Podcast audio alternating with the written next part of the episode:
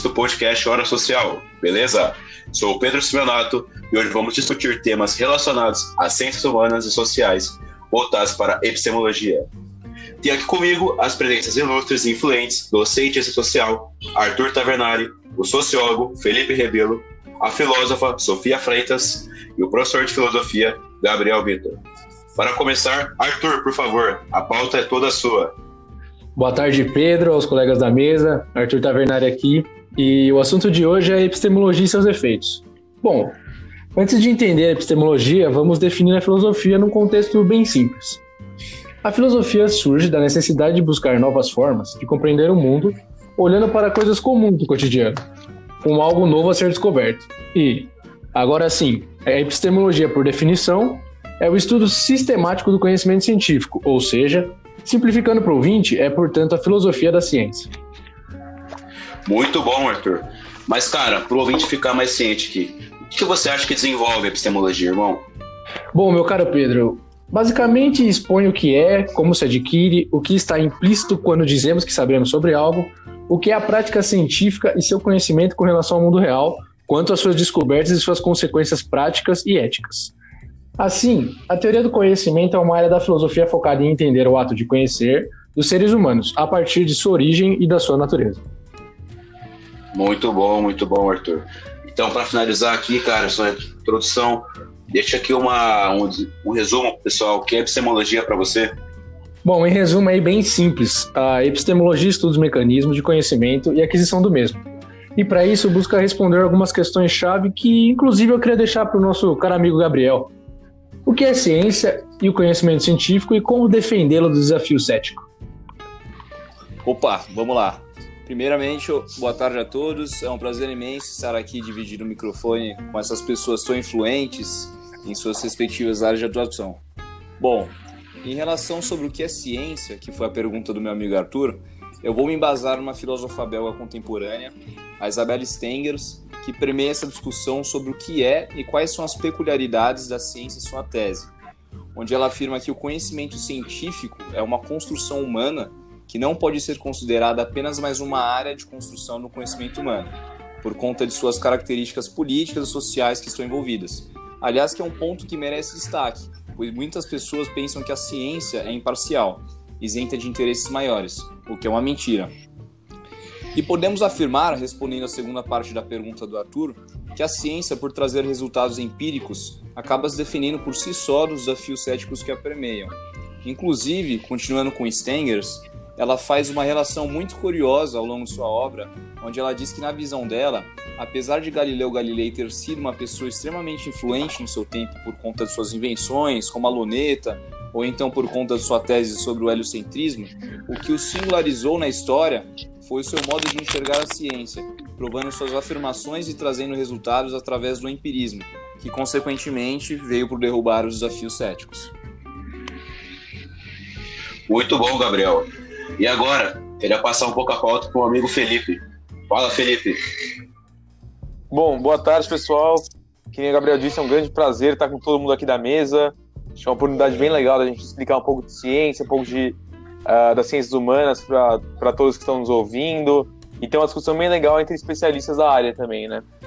Bom, minha linha de pesquisa segue muito a parte da aplicação de todo esse estudo científico, né? Como isso é aplicado hoje em dia. Bom, e meu foco é muito na parte de tecnologia. Então eu acho que isso pode ser muito aplicado à parte da inteligência artificial que a gente ouve tanto hoje em dia. É bom, acho que todos vocês já ouviram falar de inteligência artificial, de big data, machine learning, certo? Sim, com certeza.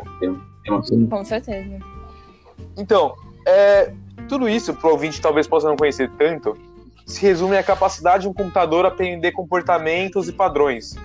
Então, o computador analisa centenas de milhares de milhões de dados e sequências lógicas e tenta formar padrões para justamente conseguir replicar comportamentos e ações que poderiam ser humanas.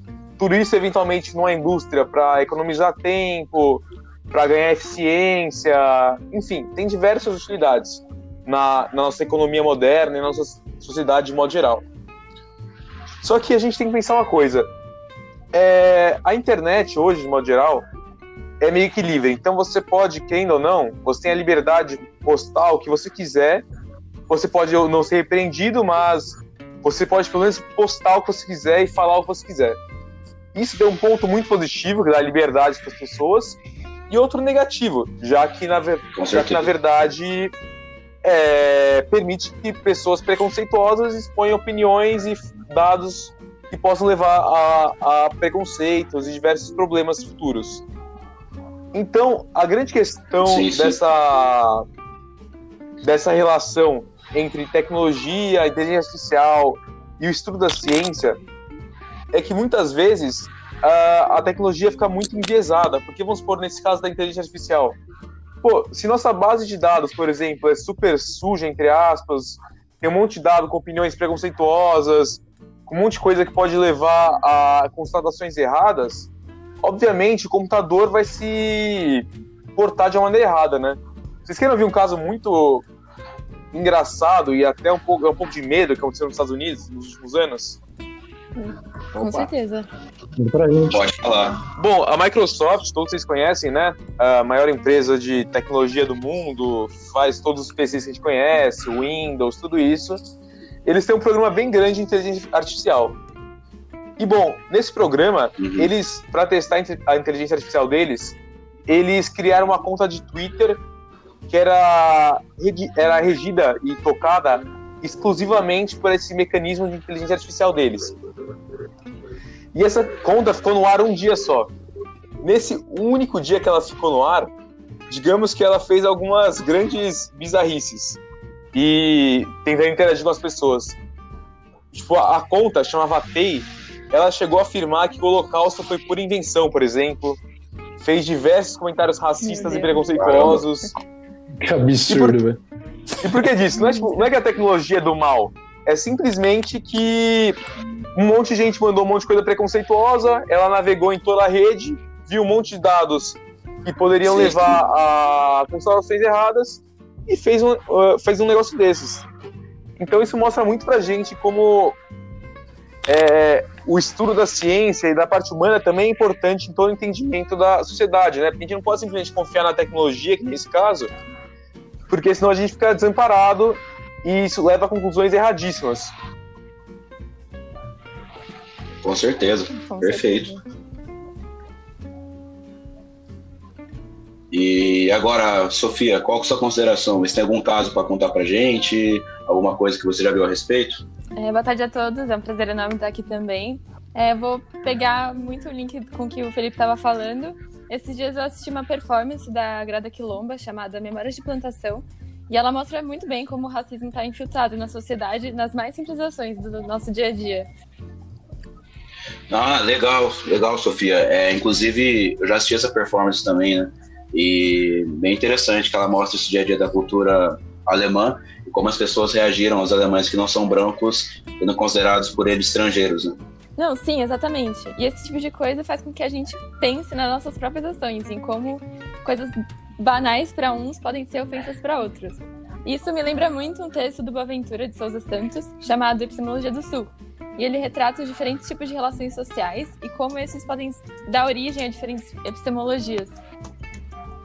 Sim, sim. E além disso, ele fala também que, por menores que sejam as diferenças, né, elas podem não ser objeto de discussão, mas elas geralmente elas estão na origem das tensões, né?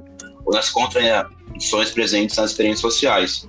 Então, sobretudo, quando são constituídas por diferentes tipos de relações sociais, né? Que são a maioria dos casos, que são bem diferentes. Né? Não, exato. E o livro questiona justamente os sentidos e explicações epistemológicas dominantes, desafiando as fundações das relações epistêmicas modernas, coloniais e imperiais. É, então eu acho que ele evidencia mesmo os rastros colonialismos, né, deixados que a sociedade tem na sua história, né? Sim, exato. E com isso em mente, tipo, a imposição ocidental frente às outras culturas orientais, o autor levanta três perguntas. Por que razão nos últimos dois séculos dominou uma epistemologia que eliminou das reflexões epistemológicas o contexto cultural, político, da produção e reprodução de conhecimento? Quais foram as consequências dessa tal descontextualização? e se haverão alternativas para a epistemologia.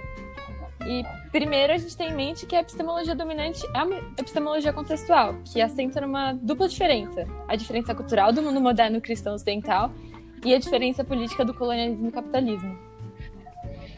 Bom, entendi. E chega até a ser meio incômodo, né, Sofia, quando paramos para pensar nisso.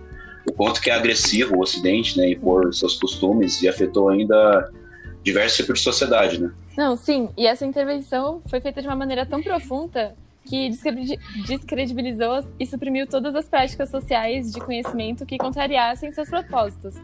E com isso, muita experiência social foi desperdiçada e perdida, sabe? A diversidade epistemológica diminuiu muito a cultural e a política também. E a crítica desse regime epistemológico é hoje possível devido a um conjunto de circunstâncias paradoxas que permitem identificar melhor que nunca a possibilidade e até a urgência de alternativas epistemológicas, ao mesmo tempo que revelam a gigantesca dimensão dos obstáculos políticos e culturais que impedem essa concretização, né?